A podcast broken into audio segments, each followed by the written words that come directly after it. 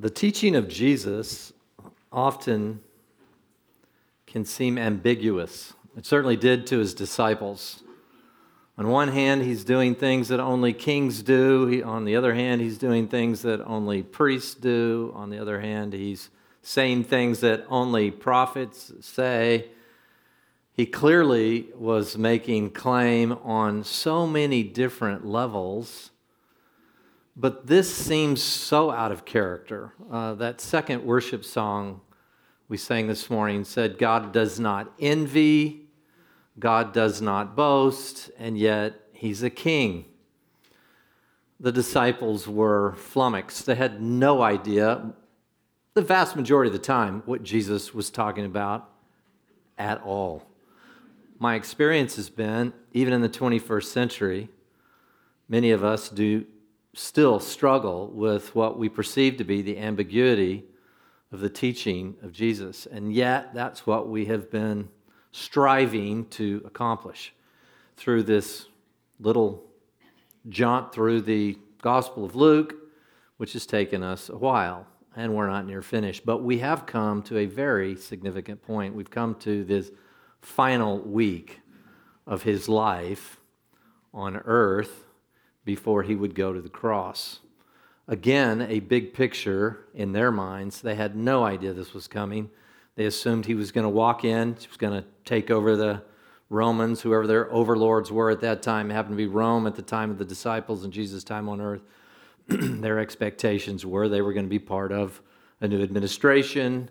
He was going to be the king that was going to rule because they had seen in their prophets that there was a king that would come that would be a forever king. Now, how they perceived forever king was it just their lifetime most most of them were concerned about their lifetime they weren't looking beyond the horizon they certainly weren't looking beyond the horizon to see the nations streaming towards a messianic figure that would come out of the seed of Abraham through Isaac and then through Jacob.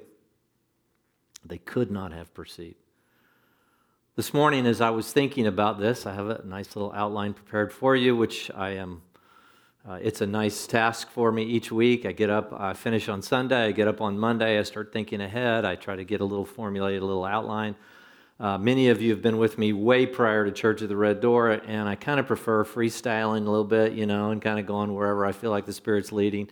And some of you actually say you prefer that, and some of you say, man, we're glad he doesn't do that anymore. So I'm going to at least satisfy half of you here today. Uh, I feel a little need to freestyle. I don't know what it is. Maybe it's a Southern California vibe I'm feeling this morning. So uh, if I'm going to do that, then we need to pray a little bit. Uh, I think, I think. Lord Jesus, we are in desperate need of your spirit. We cannot navigate the, the, the life that you've given us, the new covenant life that you've given us without the spirit. Uh, the two are incompatible. The nation of Israel attempted for years to live under the law. It didn't work.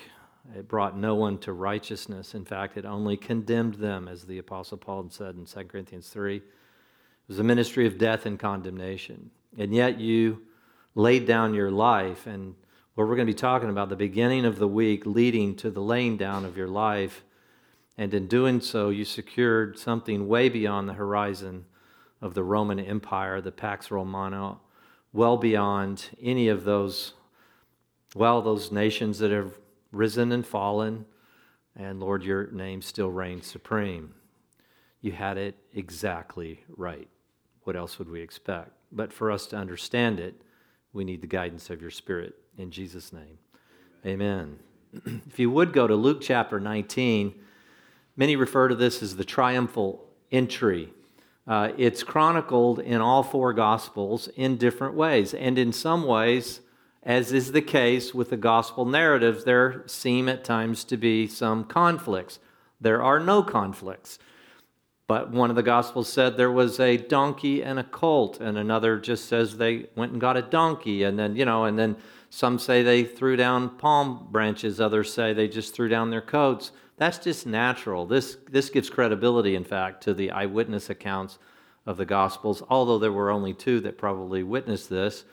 Mark and Luke probably wouldn't have been eyewitnesses, would have garnered the information through secondhand sources. Nevertheless, because we're going through the Gospel of Luke, we're going to unpack it from Luke's perspective. Verse 28. Verse 28. now remember, he's just come out of Jericho. He's starting to ascend. Why do you say ascend? Because if you're going to go to Jerusalem, if you've ever been to Israel, you'll know that especially if you're coming from the Dead Sea side, it's a very natural ascent. I mean, you're really rising. You could be, you know, 85, 90 degrees in December by the Sea of Galilee, uh, excuse me, Sea of Galilee, the Dead Sea, I said Sea of Galilee, the Dead Sea, and then by the time you get up to Jerusalem, it could be 20, 30, maybe even 35 degrees cooler, not too dissimilar, as I've said before, from laying out by the pool in Palm Springs, taking the tram up to the top of the mountain, and then going, oh, why, why am I still wearing my Speedo here? Uh, by the way, as your pastor, please do not wear a Speedo up on the tram or by the pool for that matter. But uh, that's your choice. That's your choice. So uh, they're beginning the ascent. They've come out of Jericho. They've had the uh, encounter with Zacchaeus. They've had the encounter with Bartimaeus, formerly blind Bartimaeus. And now we get this, verse 28. After he'd said these things, he was going on ahead, again, going up to Jerusalem. There's literal up in that, going up to Jerusalem. And when he approached Bethphage and Bethany near the mount that is called Olivet, he sent two of his disciples saying, Go into the village ahead of you, there as you enter, and you will find a colt tied on which no one yet has ever sat. Untie it and bring it here. And if anyone asks you, Why are you untying it? you shall say, The Lord has need of it. Boy, there's about two or three sermons right there. The Lord has need of it. Just tell them the Lord has need of it, and, and they'll know. And so those who were sent went away and found it just as he had told them. And as they were untying the colt, its owners said to them, naturally, Well, why are you untying our colt? And they said, The Lord has need of it. As he was going, they were spreading their coats on the road. Excuse me, they brought it to Jesus and they threw their coats on the colt, and Jesus put Jesus on it, and he was going, and they were spreading their coats on the road. And as soon as he was approaching near the descent of the Mount of Olives, the whole crowd of the disciples began to praise God joyfully with a loud voice for all the miracles which they had seen, shouting, this is important, Blessed is the King. Blessed is the King who comes in the name of the Lord. Peace, very important, remember the word peace, peace in heaven peace in heaven, and glory in the highest. And yet some of the Pharisees in the crowd said to him, Teacher, rebuke your disciples. But Jesus answered, I tell you, if these become silent, the stones will cry out. For a long time, as I was, you know, I remember reading this for the first time, and I imagine Jesus just, that's like that prophetic vibe he's got working. He can see into the future and he knows that there's going to be a, a colt tied there. And certainly he's aware of the prophecies, as we'll get into next week, of Zechariah 9. He's aware that this was exactly what the prophet Zechariah had seen, seen a king coming mounted on a, a colt, even a donkey. Seems to indicate two animals there in the prophet of Zechariah. And I always just thought, well, he knew it, and then he just he could see it. He is like a seer; he could see into the future. Chances are, uh, the more I really uh, in, kind of investigated this and started thinking about where most theologians come down, uh, most think he had probably orchestrated this. He had he had taken this path many times, uh, living in Bethany in the house of Lazarus. We don't know exactly where Bethphage was, but they were somewhat close.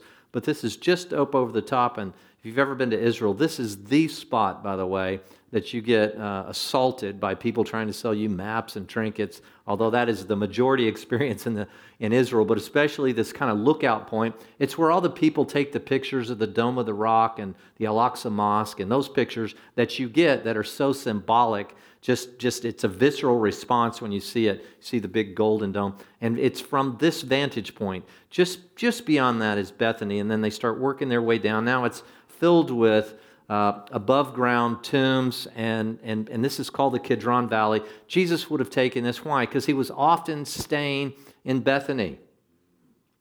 And if you go back and break out that word etymologically, Bethany is the house, really, the house of the poor. It was a poor house. He wouldn't have been staying at the Four Seasons, he was staying with a poor family in a relatively poor place in Jerusalem, not something most kings would do. That's why I say there was a certain ambiguity. Jesus, as we will see a little bit later, will turn to Pilate and, and respond, Are you a king? And his response would be yes. And then, even on the cross, they would nail him up on the cross and have King of the Jews in a mocking way, right? I mean, what king hangs out in Bethany with those the wells? I mean, if you were, if you were truly a king, uh, we would certainly see that, the religious elite, and you would be ushered into some of the finest accommodations that Jerusalem at that time had to offer. This is just a, an incongruent picture here. We just don't see king and donkeys and all this other and living with, you know, staying in Bethany. And, but I, I believe that Jesus had, had seen probably this family that owned this small animal, or in the case, really two animals, if you look at the other Gospels. And uh, they probably knew who he was, and that they probably were already believing into him being the Lord. And uh, Jesus might have even had a conversation. And at first, I kind of re- there was a retrenchment there. It was, it was almost like I don't know if I want to believe that that Jesus had orchestrated this because was he just trying to, you know, go back and read the prophets and then set up some of these things that he could walk them out? No, I think he was very clear that this king did, in fact, need a parade, because that's what it was. It was a parade. We have parades of all kinds now, and the ones that I remember the most vividly are usually in black and white because the old ticker tape parades, and as a golf professional, you'd see Ben Hogan or whoever after winning a big tournament now. They, way, wouldn't do that now for a major champion, but back then, they'd bring him back home, and there were some, at moments ticker tape parades where they would, you know, these high rises and throw out all the confetti and everything. And you get these grand old black and white pictures of these parades. This was something akin to that, but there was something very unique about this because he was mounted on a donkey. But by the way, allow me to say, he's not always going to be mounted on a donkey. If we go all the way to the end of the book, he's going to come back again, and he won't be on a donkey, he'll be on a horse. Now, whether that's literal, figurative, I don't know, but it's a picture. It speaks something to us. It speaks us to about the reality of who Jesus was. And it even more so speaks to the reality of what his mission was. And he knew it, but virtually nobody else knew it at all. And so they were, well, they were distracted. I think it's important to see, and this is where I'm going to kind of go into the freestyle world of, of this morning. Uh, as I was even contemplating this, and I was ready, and I was thinking kind of through this last night, and I just, I felt so overwhelmed. I said, look, we need to understand that they did anticipate a king, and they anticipated that king was going to be messianic, meaning the Messiah that would save Israel. And the language was conflated, it was unusual language. And I think if we can go back and establish and understand, we won't just say, well, Palm Sunday, oh, yeah, that's where Jesus rides in, and they give him a little, you know, they throw down their palm branches or whatever in their coats and then that begins the final week. We need to understand something more. And I think if we'll go down this road, this will be compelling to you, it will deepen your faith, and it will deepen your worship.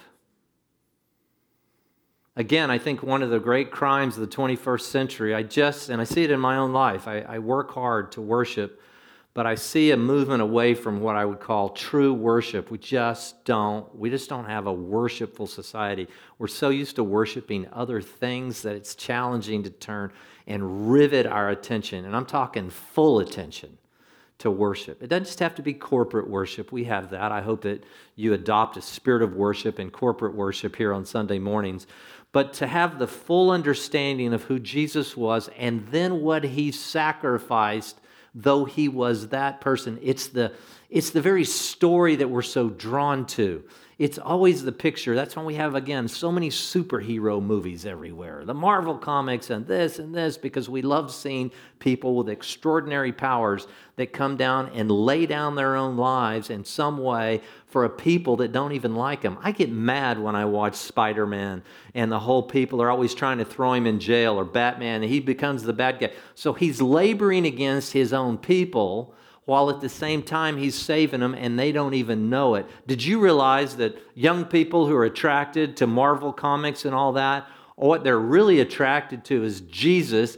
And yet the narrative's been flipped today and marginalized, and evangelicals are all weird and political and all that, and many of them are and shouldn't be. And we miss the display of Jesus as the donkey riding king. The very we, the narrative has already been crafted. Jesus and what people are after when they're looking at these modern day superheroes, they don't realize it, but they're longing for that to actually exist in real life, not just people who can go. My, uh, Emerson has his little things, and he's always going choo, choo, choo, shooting, you know, spider webs out of his, you know. And to this day, I still don't. Well, only one person I know that can shoot out spider webs, and she was pretty nasty. But no, I didn't. I'm just kidding. But people don't shoot out spider webs out of you know and swing from buildings, and so we have to fictionalize it. This is not fictionalized. This is the story that you always wanted to be true. And if we understand it a little bit more, you will become more of a worshiper of not just Jesus the King, but also God incarnate on the back of a colt. So I'm going to take you back to 2 Samuel chapter 7. And I think if we can unpack this a little bit, and I'm going to set the stage for you just a smidge here if you'll remember a number of years back, and, and, some of you said, and I think of Kelly here's here today, and he thought, he and Kathy thought this was one of the more impactful, at least what they told me, impactful messages that they had ever heard as it related to the Ark of the Covenant being brought into, into Jerusalem. And they put it on a cart, and the poor guy started to kind of fall off, and poor guy Uzzah started trying to put his hand out there to catch it, and then God struck him instantly, which seemed like a real miscarriage of justice. And that had happened in the previous couple of chapters. And David was really concerned about getting the Ark of the Covenant, which represented the very presence of God, into Jerusalem. And it had been confiscated by the Philistines, and then it sat in somebody's house. And he actually became very blessed while he had it in his house. Uh, but he said, It's time to get the Ark of the Covenant back. And so they had kind of reestablished the Ark of the Covenant. And now he was beginning to talk about wanting to build uh, temple. In fact, he felt he felt a little guilty because he was saying, you know, I live in my cedar paneled house, and the, and God's the Ark of the Covenant, which possesses, you know, symbolically and in some ways literally, but not in a holistic way, uh, symbolically represents the very presence of God, uh, God in a box, if you will. And, uh, and, here, and, and he's out with tent curtains and a, and a wandering still kind of tabernacle. That's what had happened when they brought it out of the wilderness and had never been placed in a glorious, a glorious temple. And so he had desired to build that, and it's the first picture we get of this prophet Nathan, who would play a big role in his sin later in his David's life. And Nathan said, That's good that you have that desire in your heart, David. Why don't you just go ahead and do that? And yet, that night, as Nathan went to bed, God corrected him and said, No, David is not going to be the one who's going to build the temple it's going to be somebody else after him. And then it gets kind of murky, the languages. We'll read it here. And is it talking about Solomon? Because Solomon was definitely the one who built him this glorious, amazing temple. But it was also not Solomon. In some ways, it was a dual fulfillment, it was parallelism. You can use all these fancy theological terms. But the fact of the matter is, he said, No, David. And it doesn't state it here, but elsewhere you'll see it's too much blood on your hands. So it's going to be a descendant after you that will build the temple. You ready? Let's read, because if we understand foundationally this picture, you will understand Jesus, who is now going to walk in. Well, he's going to ride in, set up a parade potentially for himself and then, but he's going to come mounted on a donkey. Again, can you see the challenges of trying to comprehend what's really going on here? So, 2 Samuel chapter 7, verse 12. When your days are complete, David, and you lie down with your fathers, Nathan speaking, uh, God through the prophet Nathan, I will raise up your descendant after you who will come forth from you. Now that's important because if Jesus didn't come from the Davidic line, then he was not this guy. He might have been some guru, teacher, rabbi guy, but he wasn't this guy. He had to be from the loins of David. And I will establish his kingdom. Okay? Well, so far so good. That would that could be as we're projecting out, you know, some thousand years later, Jesus. But it also could have been contemporary, contemporaneous with what they're saying. It could have been Solomon just around the corner. And then it goes on in verse 13 to say, He shall build a house for my name, and I will establish the throne of his kingdom. Stop for a minute, forever.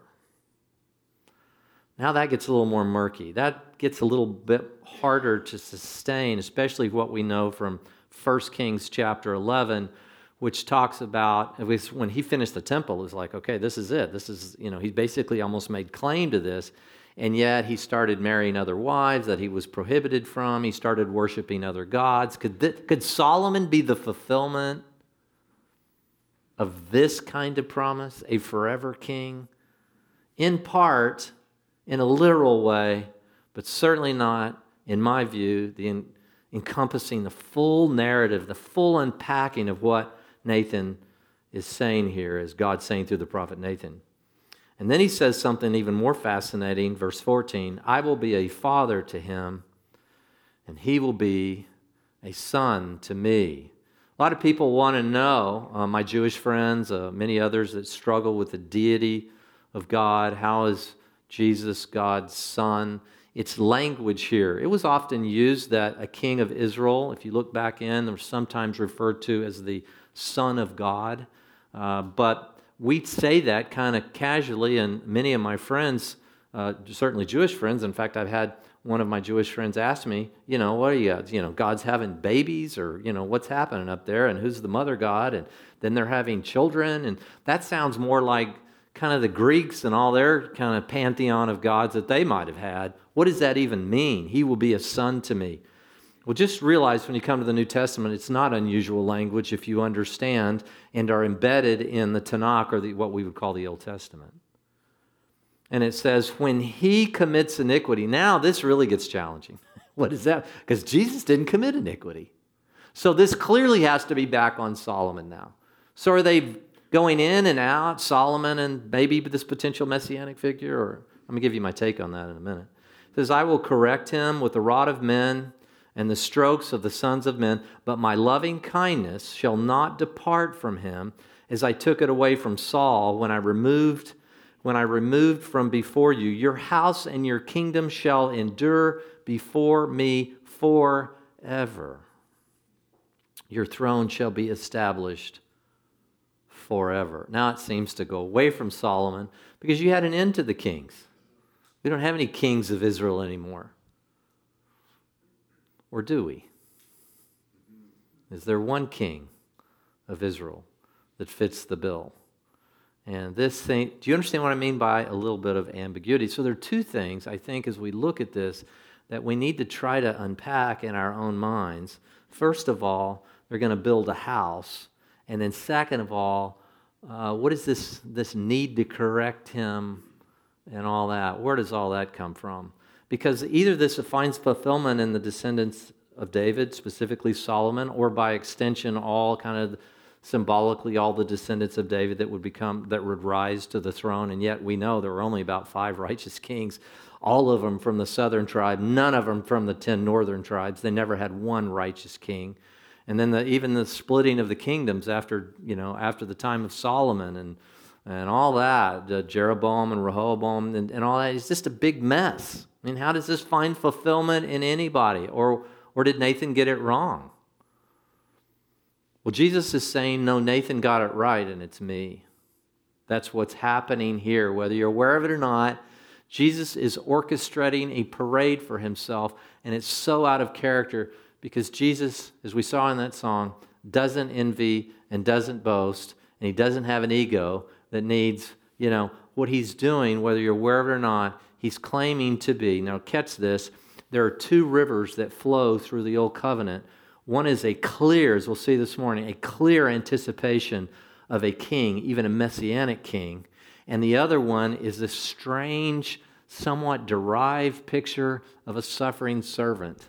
Sometimes the stories include both, like Joseph, who became a slave to, his, to the Egyptians and was, was humbled in many different ways and then rose to like looking like a king to save his people. You see it sometimes in type in the Old Testament, but there are two rivers. And look, his disciples, they only saw one river. And Jesus kept talking about this suffering servant river over here and the humility of it. And they just go, well, he's a little off his game today. I don't think he really understands what he's saying. I, I, you know, well, you know, he's, he's mystical and, you know, we, we can't really understand this, what Jesus is saying, but we're going to stick to the king stuff where he overthrows uh, and he, he comes mounted on a horse, not a donkey, even though the clear teaching of the Old Testament was that, uh, well, somehow it would be both. And it's fascinating to me that we can see the both together. And Jesus is saying, I'm both. I'm both a suffering servant and the king. He's the king because he needs a parade, and he needs to show them that a parade it only befits a king, but he's riding a donkey to say that I'm also the suffering servant, which nobody saw coming. He's Spider Man. He's suffering. He's got all the powers. He's demonstrated he can swing from buildings. He can, he can, he can walk across the water. He can heal the sick. He can, he can do all those kinds of things, and yet the Son of Man is going to lay down his life. Rich from Montana here brought me this beautiful, beautiful gift this morning. I will treasure this, Rich. Thank you. It's a, uh, it's a, a Roman nail from the time of Jesus and a little, a little coin that would have been, again, contemporaneous, contemporaneous with the time of Jesus uh, a, a, widow's mite, if you will. And, it, it, and how do I know this? Is, well, because I even have a letter of authentic, authenticity here. And so, Rich, thank you. But nobody wanted to see that. They didn't see their king having nails driven into his hands. But the prophets had. He'll be pierced through for our transgressions. But that's the suffering servant, that's not the king. See, whether you're it or not, Jesus is saying it's both. And that's what the triumphal entry, that's why this king needed a parade. Needed a parade. I want to take you back now uh, just a bit to allow, maybe you have some Jewish viewers here. I don't know. I have many Jewish friends. Uh, I, I love the nation. Uh, I want to see, I want to see Israel come to know the true and one and only Messiah that was a light to the nations. I always challenge my Jewish friends with the same thing. Show me one other messianic figure ever, if you really believe your prophets, that every, every nation would bow before. And here, 2,000 years later, there's not a nation that you can't find someone, some Gentile, some non Jew, that will bow before. Not just Israel as a geopolitical entity or anything, no, no, no, that will bow before and say, this, this, well, this king that came riding on a donkey has changed my life. And I want to just run through a litany. None of them are going to come up here, but I want to run through a litany of verses that may help you. So if you're taking notes, get ready. We're going to make this pretty rapid fire, okay? And then we'll we'll pick this up next week. But Psalm chapter 89, Psalm chapter 89. I just want to take you to a few places. To many will say, well, no, they they didn't really. Uh, they didn't really see the, a king being the actual Messiah. That is just not biblically accurate.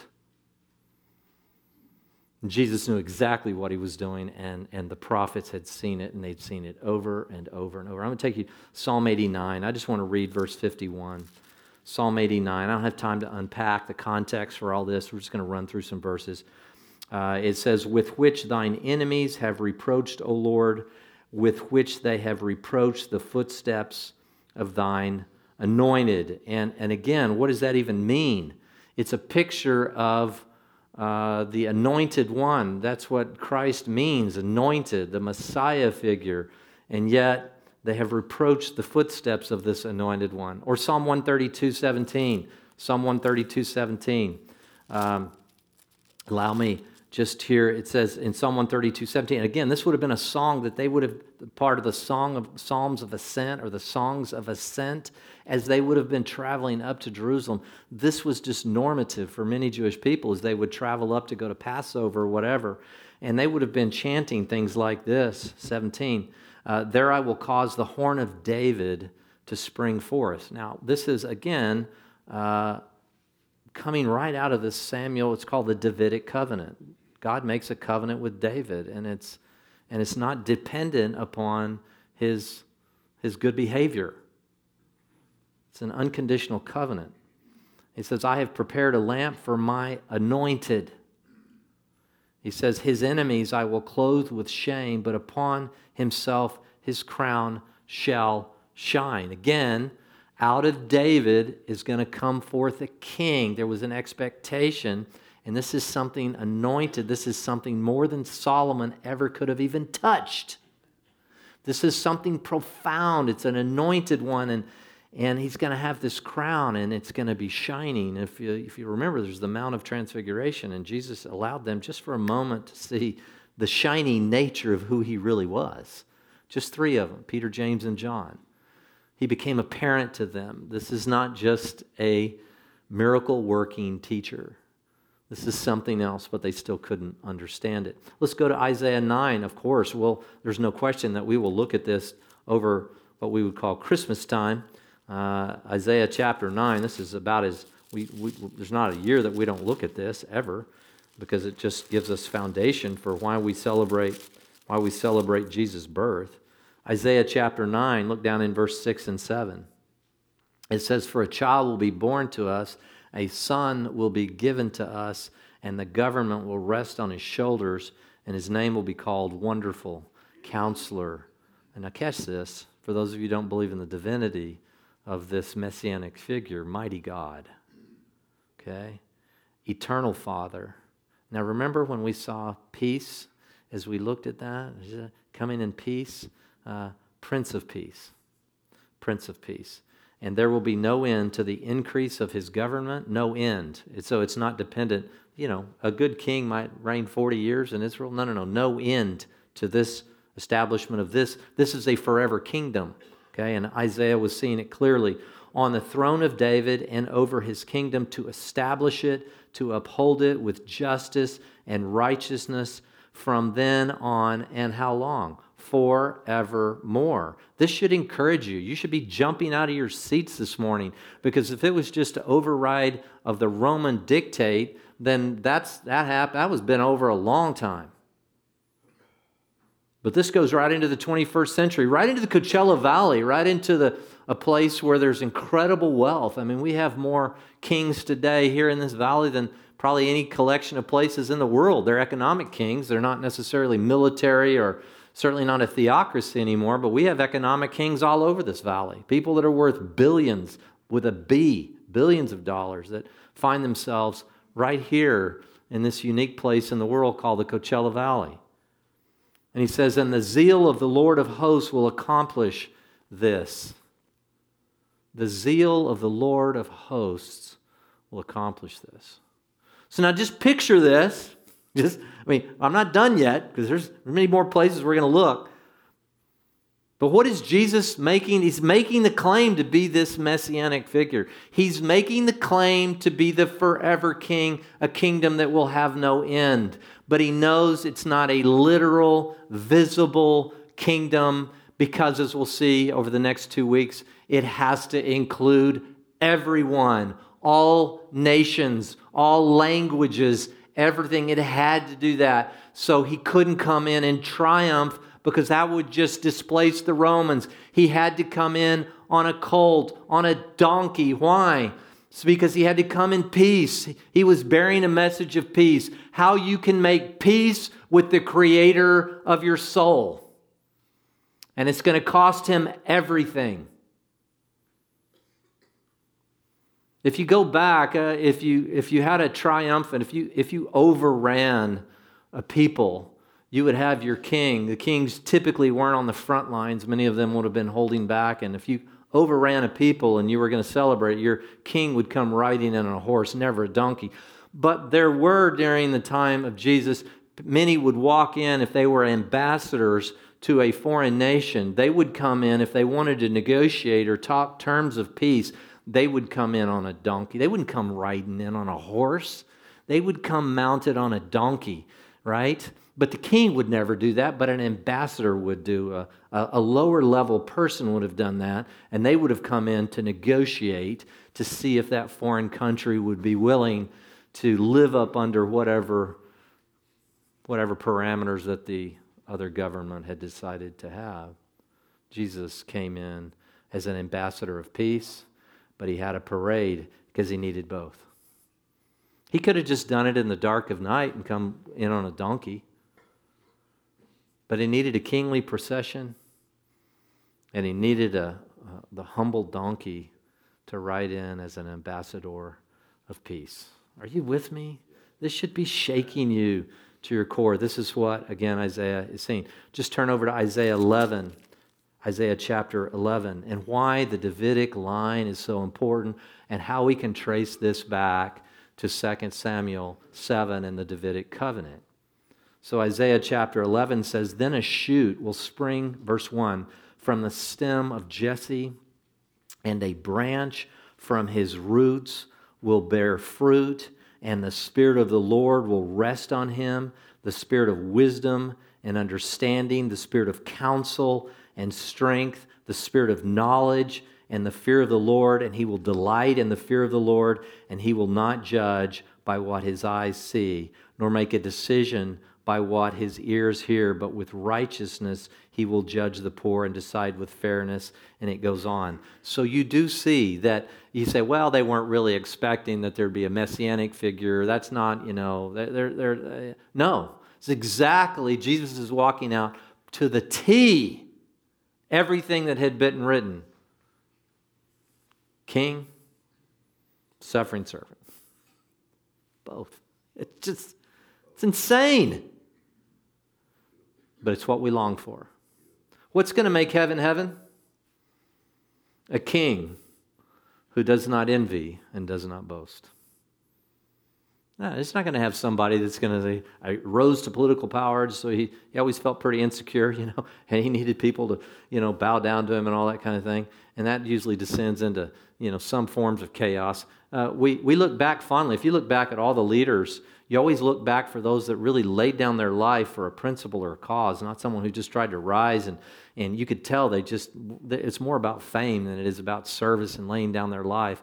Wouldn't you love just to have some candidate that would emerge, even in the scene realm, that is so humble and, and doesn't envy and is so self sacrificing and just lay down their whole life uh, just to serve? Wouldn't you love that? We'll take that to the, the millionth degree, and then you just can maybe see Jesus and his nature and who he was.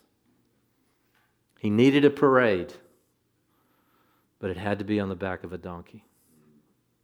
Psalm uh, Isaiah 42. Let's go to Isaiah 42. Everybody hanging in there? Wake up your neighbor. Seventh inning stretch. Isaiah 42. Uh, look, look, at verse 1 Behold, my servant, whom I uphold, my chosen one, in whom my soul delights. I have put my spirit upon him, and he will bring forth justice, justice to the nations. If Jesus had just come in and, and started a revolt, and they had overtaken the Romans, and he'd gotten consensus, the nations wouldn't have even known anything about it. It had just been some little uprising off in the middle of this navel of the world. Jesus knew this revolved around the nations, didn't he? I mean, look up, look over at verse 6. I am the Lord. I have called you in righteousness. I will hold you by the hand and watch over you, and I will appoint you as a covenant to the people. The same messianic figure, this king, and as a light to the nations. That's Jesus' as king. That's Jesus' as king. How about Isaiah 55? And again, I mean, this is, this is this is no tour de force. I mean, we could really unpack this forever. Isaiah 55, verse 3. Incline your ear and come to me. Listen that you may live, and I will make an everlasting covenant with you according to the faithful mercy shown to David. Again, and this is quoted in Acts 13, by the way. Behold, I have made him a witness to the peoples, a leader and commander for the peoples. Behold, you will call a nation you do not know, and a nation which knows you not will run to you because of the Lord your God, even the Holy One of Israel, for he has glorified you. Now, again, just you cannot say the prophets didn't see a king coming. And not just another king like Solomon, a forever king that would set up a forever kingdom that would impact all the way to the 21st century, halfway around the world, Palm Desert, California, Frank Sinatra and Cook, right here, amphitheater, Jesus was thinking about us. And he needed to prove that he was a king. Well, he didn't need to prove anything, but he needed them to understand that he was a king. So he welcomed and probably even set up this little parade, but knowing that it wouldn't be long and a, and a nail, like in this box, would be driven into his hands and his feet. Well, I don't like to worship, you know, I'm raising my hands and all that. How could you not? I love the team. You can't go, you, if, look at them. And I've, I've said this before, but I'll keep saying it. If you're pulling for somebody and you want some of your team to win or something, and then you finally win the championship or you cross it. I mean, I was watching a couple of these games the other night, you know, this Alabama, which, no offense, but I pull against Alabama at every chance I get. But, you know, and as soon as anything good happens, it's just everybody, and they take pictures or, or behind a green at Augusta, the winning putt or whatever. They take pictures and everybody's like this, and they're like, ah, and there's people they don't even know. They're just caught up in the moment of worship because it's like that's an extraordinary feat. For getting a ball into a hole or taking a pigskin across the line, and, and that's somehow, ah, but then we come in here and then we think about what Jesus did as the ultimate sacrifice and the who was the ultimate king of the universe. And we're like, yeah, you know, I really don't, I don't look at that guy over there. He's got his hand up, you know, I don't know about that. I mean, come on, church at the red door. Faith cannot not be emotive if you understand it. And that's the key. We must understand who it is that we worship. Jeremiah 23. Jeremiah 23. Oh, we could just go on and on, and everybody says, You are going on and on. Jeremiah 23. This is beautiful. Catch this. Verse 5 Behold, the days are coming, declares the Lord, when I shall raise up for David a righteous branch. Jeremiah's living some 400 years after David. You think he's thinking about Solomon? Or any of the kings that have walked, even the reasonably righteous? No. I will raise up for David a righteous branch, and he will reign as, as king and act wisely and do justice and righteousness in the land. Now, read verse 7, by the way. Therefore, behold, the days are coming, declares the Lord, when they will no longer say, As the Lord lives, who brought up the sons of Israel from the land of Egypt. They're going to quit talking about that Exodus and talk about this. But as the Lord lives, who brought us up, led us back, led back the descendants of the household of Israel from the north and from all the countries where I've driven them, and they will live on their own soil. Try to spiritualize that if you want, but in 1948, Israel became a nation again, as declared by Ben Gurion. And I think in absolute perfect consistency with this. And what I see in Scripture is that he will bring them back to their land, and then a, a movement will begin. He'll begin to pour out his spirit on, on, on not only just people, the Jewish people, but also people around them. I got a report this week that was sent to me by our, uh, our Women's National Ministry Director at Links, and I appreciate Meredith. And Meredith sent me just a little article. And I, and I, you know, I spent that three weeks talking about this whole Middle East crisis. And I said, and I started one, and I knew it was a little provocative to begin, and that's why I did it. But, you know, I love the Palestinians. I love the Palestinian people, uh, you know, uh, and I love the Jewish people. And, and she sent me an article, and I don't have an ability to substantiate this, but the article was from some, there are some, you know, there's some Christian, God has his little roots even in the Gaza Strip. And uh, it was reported from among some Christian ministries over there that 200 Palestinians last week had seen visions of Jesus and had given their lives to Jesus. Jesus came for the nations. Do you understand that? Not just the Romans or whoever might be the adversary of Israel at any one given moment. Why would Jesus do that? Because this is who he is. This is who he is. The people, the nations, a light to the nations. And that includes those in the Gaza Strip, the West Bank, or just north of the border. And that includes my Jewish friends as well, and yours. And I'm unapologetic about that. I tell my Jewish friends all the time I follow a Jewish rabbi. He changed my life. I believe he was the light of the world. I believe he was the long awaited one that your forefathers and prophets had always seen. What can I say? And yet I still love you. Um, I can't finish it. And people say, We're shocked. I'm out of time. We're going to pick this up next week, and I'm going to do a couple things. I'm going to answer the question next week, God willing. I'm going to answer what does this mean, and when he commits iniquity, I will correct him with the rod of men. What does that mean? That obviously can't be Jesus, otherwise, that means Jesus would have had blemish. That would make him not the unblemished lamb. Therefore, his atonement, as well intentioned as it may have been, if he was a sinner and not unblemished, it didn't, it didn't have any efficacy. Are you with me? We have to address that. Was it just a picture of who Solomon was and then it flashes back and flashes?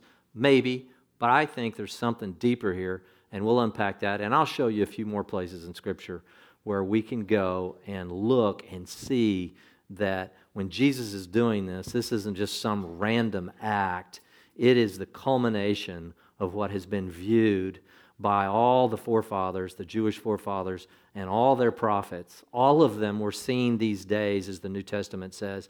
But even more, it was looking all the way to us in the 21st century. It includes us. We're part of the story. Or do we just want to live like David said? Should I just be living here in my own cedar house while the house of God? And what does it mean that Jesus is going to rebuild the temple? He is rebuilding the temple. I told you. We're, we're, we're not, we're building a church building. That's not going to be a temple, but a temple will come there. We're a temple. This is a temple, living stones being built up into a dwelling place for God in the Spirit. This is the building of the temple right here, and it's happening under the noses of horrific dictators all over the world, people who say you can't have a, even a page of the Bible wherever, whether it be North Korea, whoever the current, you know, activities of dictates and fascists all over the world. It's happening right under their noses, the temples being built, and every single nation has a light shining on them if they only have the eyes to see and the ears to hear. It's not because it's not all right here. And we'll look at that a little bit more next week.